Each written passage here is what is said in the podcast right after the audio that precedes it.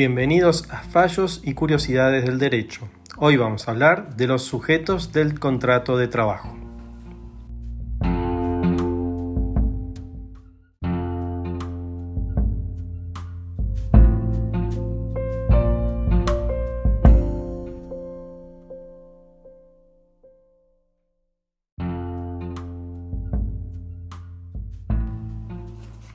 Como actores del derecho del trabajo, tendremos a los que actúan a título individual y aquellos que lo hacen en representación colectiva.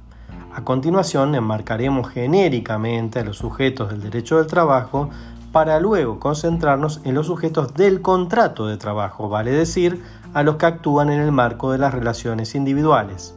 Presentaremos apenas una definición de los sujetos colectivos sobre los cuales vamos a profundizar en otros podcasts. El carácter protectorio de este derecho especial le otorga un protagonismo principal al trabajador dependiente entre los sujetos de las relaciones individuales del trabajo, por supuesto en interacción con el otro sujeto que constituye su contraparte, el empleador. En materia de derechos colectivos tendremos la acción de las organizaciones sindicales, sindicatos, federaciones y confederaciones, que ejercerán la defensa de los intereses de los trabajadores interactuando con las organizaciones de empleadores, cámaras empresarias y confederaciones industriales. El Estado constituye también un sujeto del derecho del trabajo, que en un tanto órgano, que en tanto órgano de aplicación, control y regulación de las normas laborales resulta clave en la administración de las relaciones individuales y colectivas y al mismo tiempo, en su rol de Estado empleador, se constituirá en contraparte de los sindicatos estatales cuando se trate de relaciones de empleo público. Finalmente, por efecto de la importancia que adquirieron las normas laborales internacionales, especialmente desde la reforma constitucional de 1994, se reconoce a los organismos internacionales como sujetos del derecho del trabajo y entre ellos a la Organización Internacional del Trabajo en forma predominante, atento a su relevancia normativa y especificidad técnica.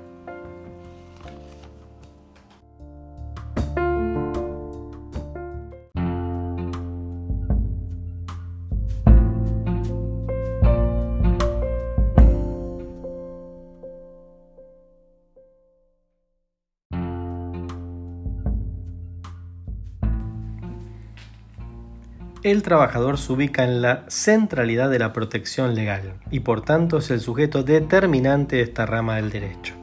La hiposuficiencia reconocida por el Estado requiere del ejercicio de las herramientas del orden público laboral para atenuar los efectos del desequilibrio objetivo que favorece a los empleadores y proyectar relaciones del trabajo basadas en la justicia social. Como adelantamos en capítulos anteriores, el sujeto que es regulado en el derecho del trabajo es el trabajador dependiente, la persona física que realiza su prestación libremente por cuenta ajena bajo relación de dependencia a cambio de una remuneración que surge de un contrato de trabajo.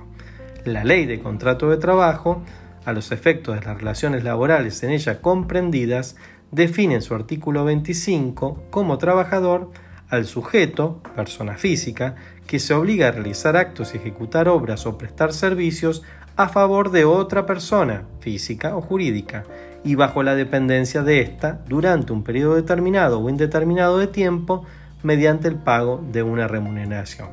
Veamos algunos elementos que surgen de la definición.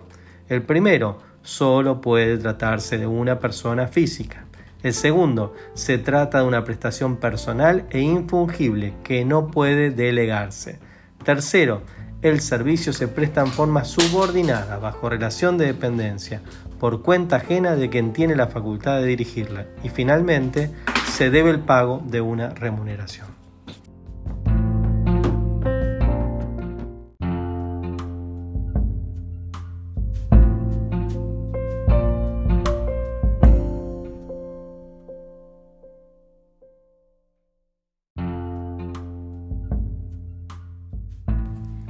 Por su parte, los auxiliares de los trabajadores, el auxiliar del trabajador, eh, son aquellas personas que ayudan al dependiente en la realización de sus tareas. Artículo 28 de la Ley de Contrato de Trabajo.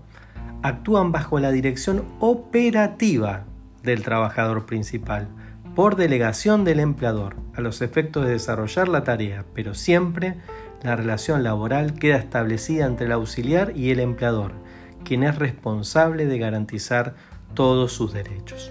Otro caso es el socio empleado, que es aquel sujeto que siendo parte de una sociedad con carácter de accionista o socio, a su vez presta sus servicios personales en forma de actividad principal a dicha sociedad, y lo hace bajo las directivas de un superior al cual se subordina, percibiendo una remuneración a cambio. Tendrá entonces una doble relación de socio por un lado y trabajador en relación de dependencia por otro.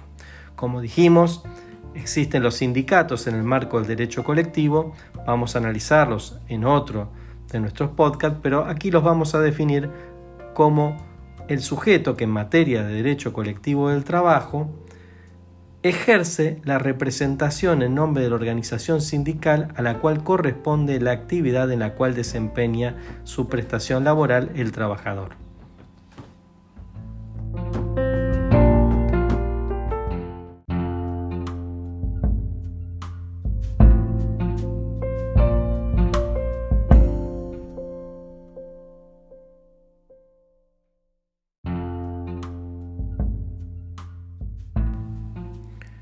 El artículo 26 de la Ley de Contrato de Trabajo define al empleador como la persona física o conjunto de ellas, o jurídica, tenga o no personalidad jurídica propia, que requiera los servicios de un trabajador.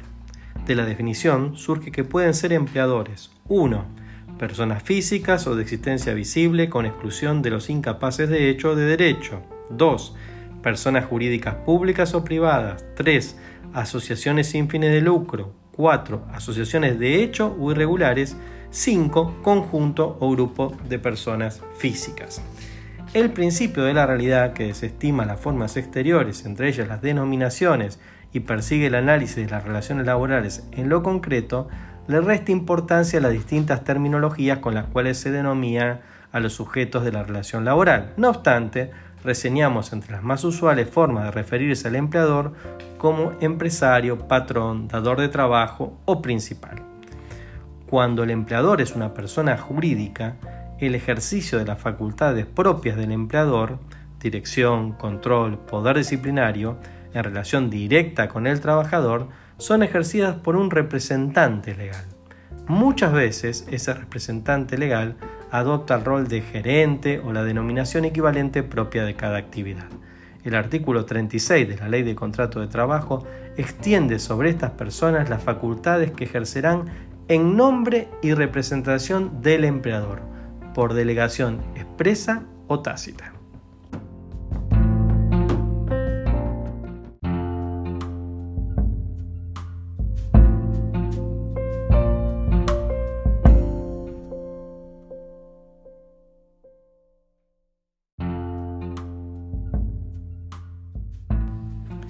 La empresa implica una compleja articulación de acciones, un orden de factores que tiene por objeto el resultado productivo, finalidad de la empresa.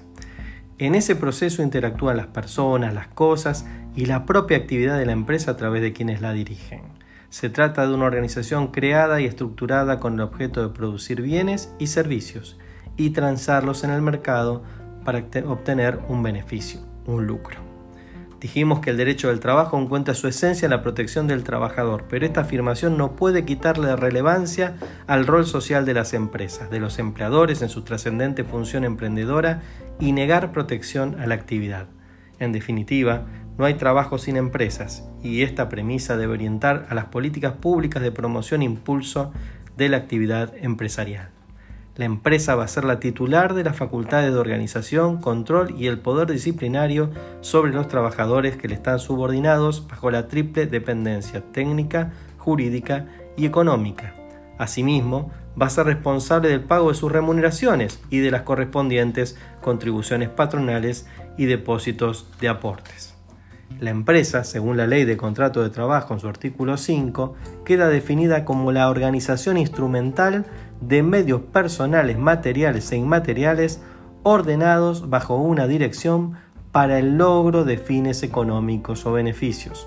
Como señala Grisolía, explicando la definición, los medios materiales son los instrumentos de producción, los inmateriales, los conocimientos y la tecnología en general. En ellos no debe incluirse al trabajador, ya que el hombre no es una mercancía.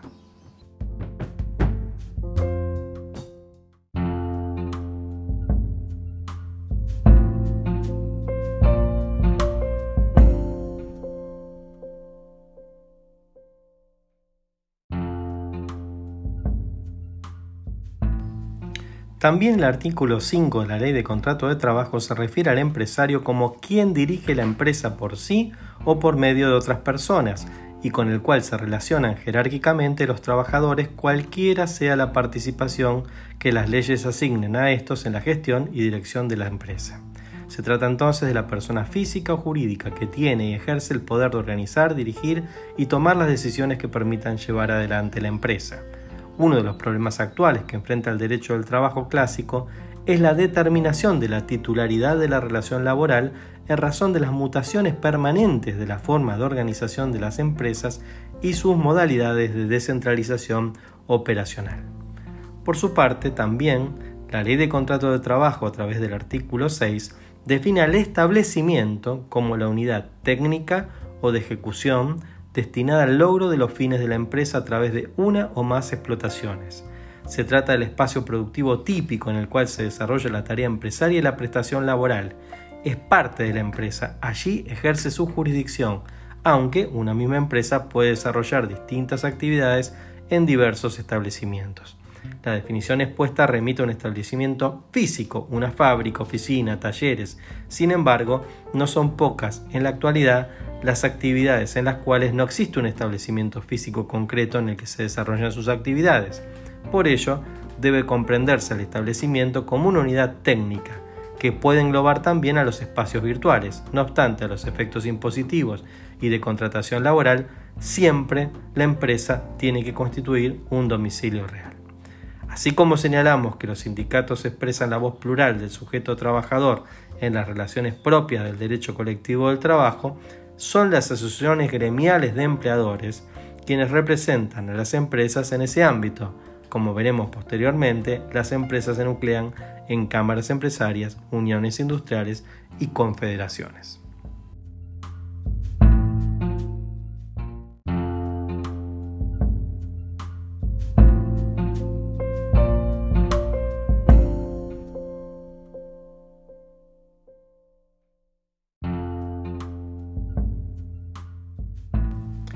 El tercero de los sujetos del contrato de trabajo es el Estado, que posee dos facetas de actuación. La primera es el Estado empleador, que se da cuando asume sus responsabilidades en el rol de empleador en las relaciones de empleo público. Allí tendremos un universo de relaciones laborales en las cuales actuarán las distintas agencias o poderes del Estado en su carácter de empleadoras, según los diversos niveles jurisdiccionales y su capacidad autonómica o autárquica con relación a la titularidad de las relaciones laborales. El segundo de los planos de actuación del Estado en esta materia es el Estado como autoridad pública. Se trata del Estado en su función principal como autoridad de aplicación y control de las normas laborales, así como de reglamentación aplicativa y formulación de políticas públicas. En definitiva, como garante del bien común y el interés general. Esta función se expresa fundamentalmente a través de la acción del Ministerio de Trabajo de la Nación y de las carteras laborales provinciales.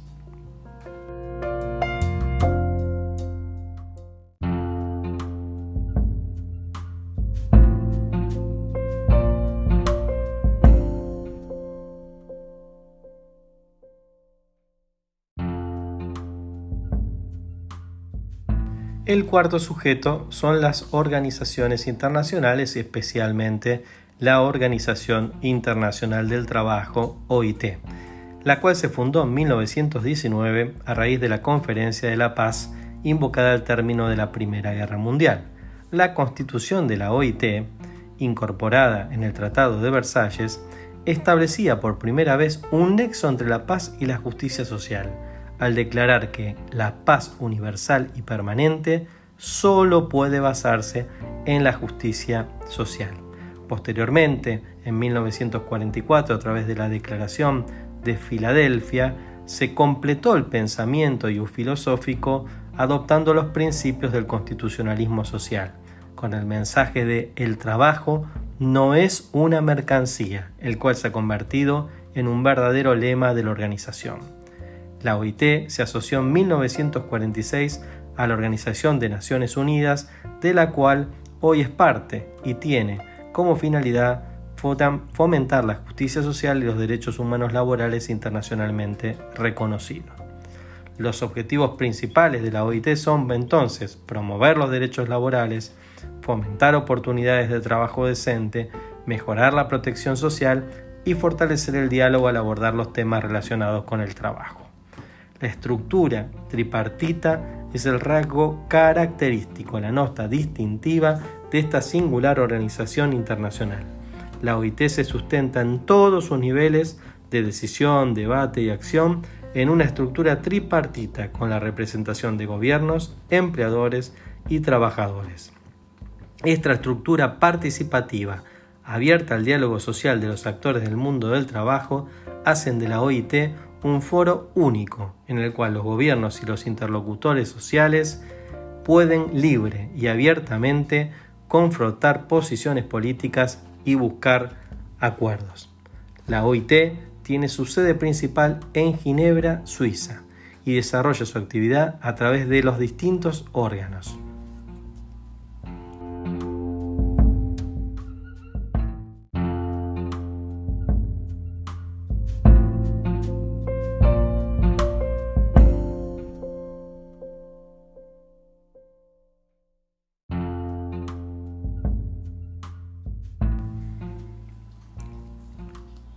La OIT tiene tres principales órganos. El primero es la Conferencia Internacional del Trabajo, que es la máxima asamblea, el órgano deliberativo y decisorio por excelencia. Sesiona anualmente durante el mes de junio en Ginebra y reúne a delegados de gobiernos, trabajadores y empleadores de los Estados miembros de la OIT. Atento a su importancia, es denominada también como el Parlamento del Trabajo, ya que en ella se debaten y adoptan las normas internacionales del trabajo, convenios y recomendaciones, y es un foro para la discusión de cuestiones sociales y laborales. El segundo órgano es el Consejo de Administración, que es el espacio ejecutivo de la OIT y toma decisiones sobre su política, determina el orden del día de la conferencia, adopta el programa y presupuesto antes de su presentación a la conferencia y elige al director general. El Consejo está compuesto por 56 miembros, 28 representan a gobiernos, 14 a empleadores y 14 a trabajadores. Además, hay 66 miembros adjuntos también de forma tripartita electos. El tercer de los órganos es la Oficina Internacional del Trabajo, que es la Secretaría Permanente de la OIT y tiene su sede en Ginebra, Suiza es responsable por el conjunto de actividades de la OIT que lleva a cabo bajo la supervisión del Consejo de Administración y la conducción del director general.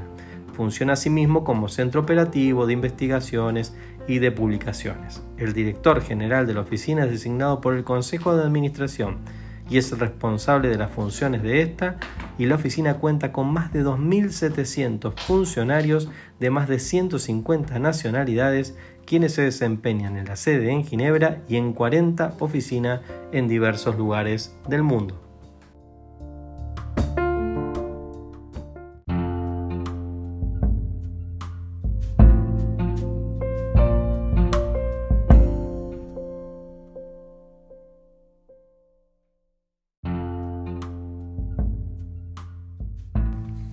Doctrinariamente se señalan como funciones de la OIT las siguientes. La función consultiva es de tipo orientadora y se materializa a través de todos sus instrumentos. Se trata de investigaciones, informes especiales, las recomendaciones y los informes que se realizan a pedido de los países miembros. La segunda es la función de apoyo y cooperación técnica.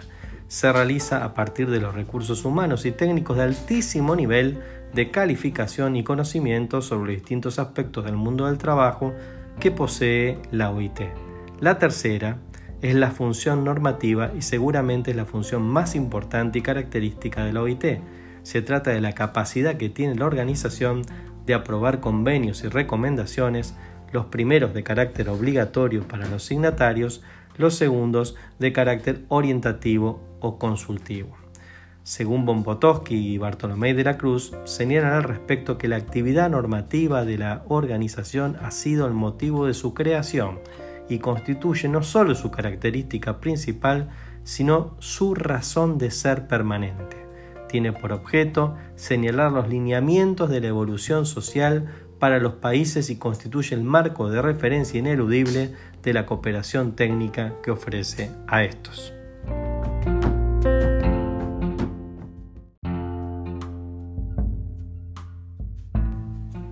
La función normativa de la OIT está dada por su capacidad para sancionar los convenios internacionales del trabajo, que son normas, instrumentos jurídicos vinculados a la temática específica del derecho del trabajo e incluyen materias propias de la seguridad social. Se trata de normas de derecho público internacional, son tratados internacionales, los cuales, una vez ratificados por los países miembros según sus reglas internas de adopción, adquieren exigibilidad de cumplimiento y surge la inmediata obligación de aplicar las normas internacionales del trabajo en su derecho interno, informar sobre su aplicación y aceptar los controles que disponga el organismo internacional.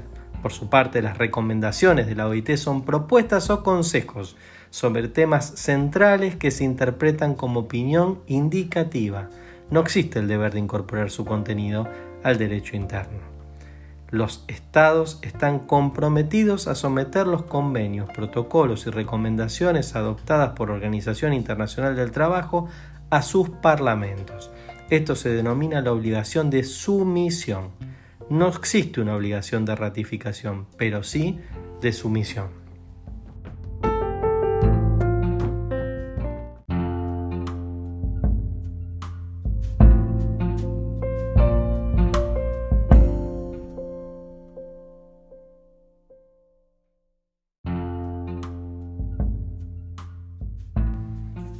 Las normas internacionales del trabajo están respaldadas por un mecanismo de control que se diferencia del resto de los sistemas que se aplican en el ámbito internacional y junto al tripartismo constituyen una de las particularidades distintivas de la OIT en el ámbito de las organizaciones internacionales y del derecho internacional.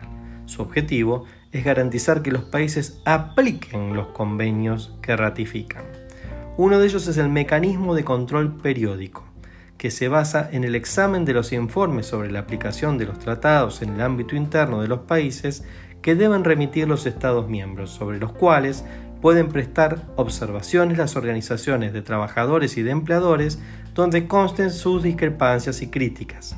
Dos órganos de la OIT proceden a realizar el examen.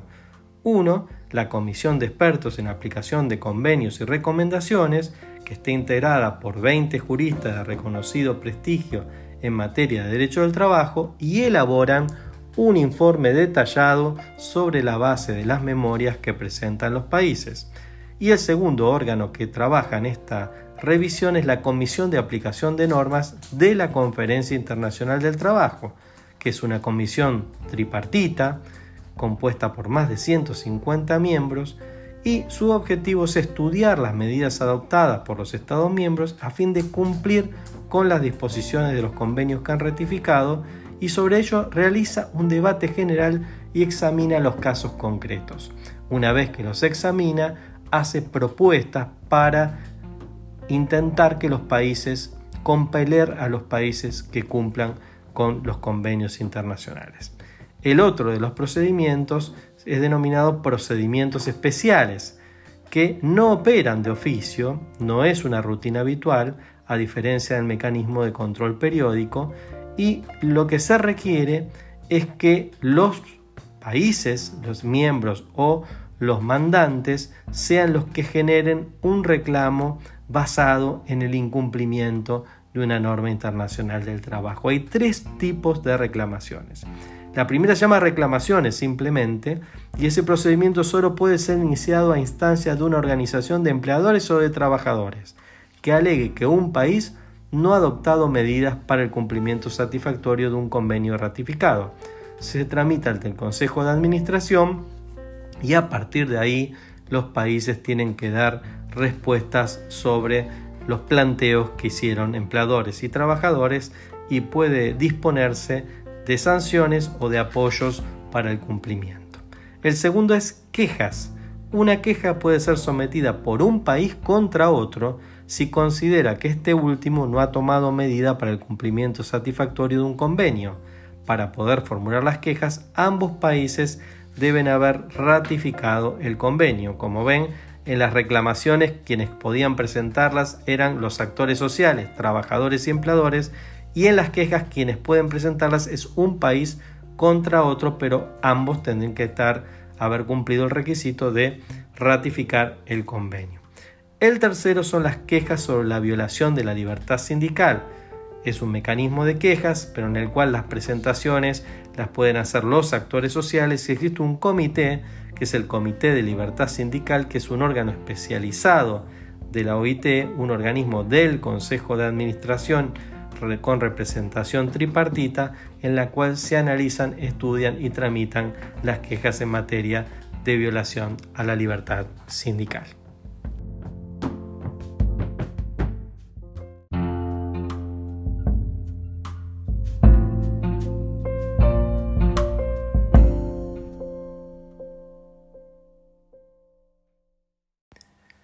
Gracias por acompañarnos en nuestra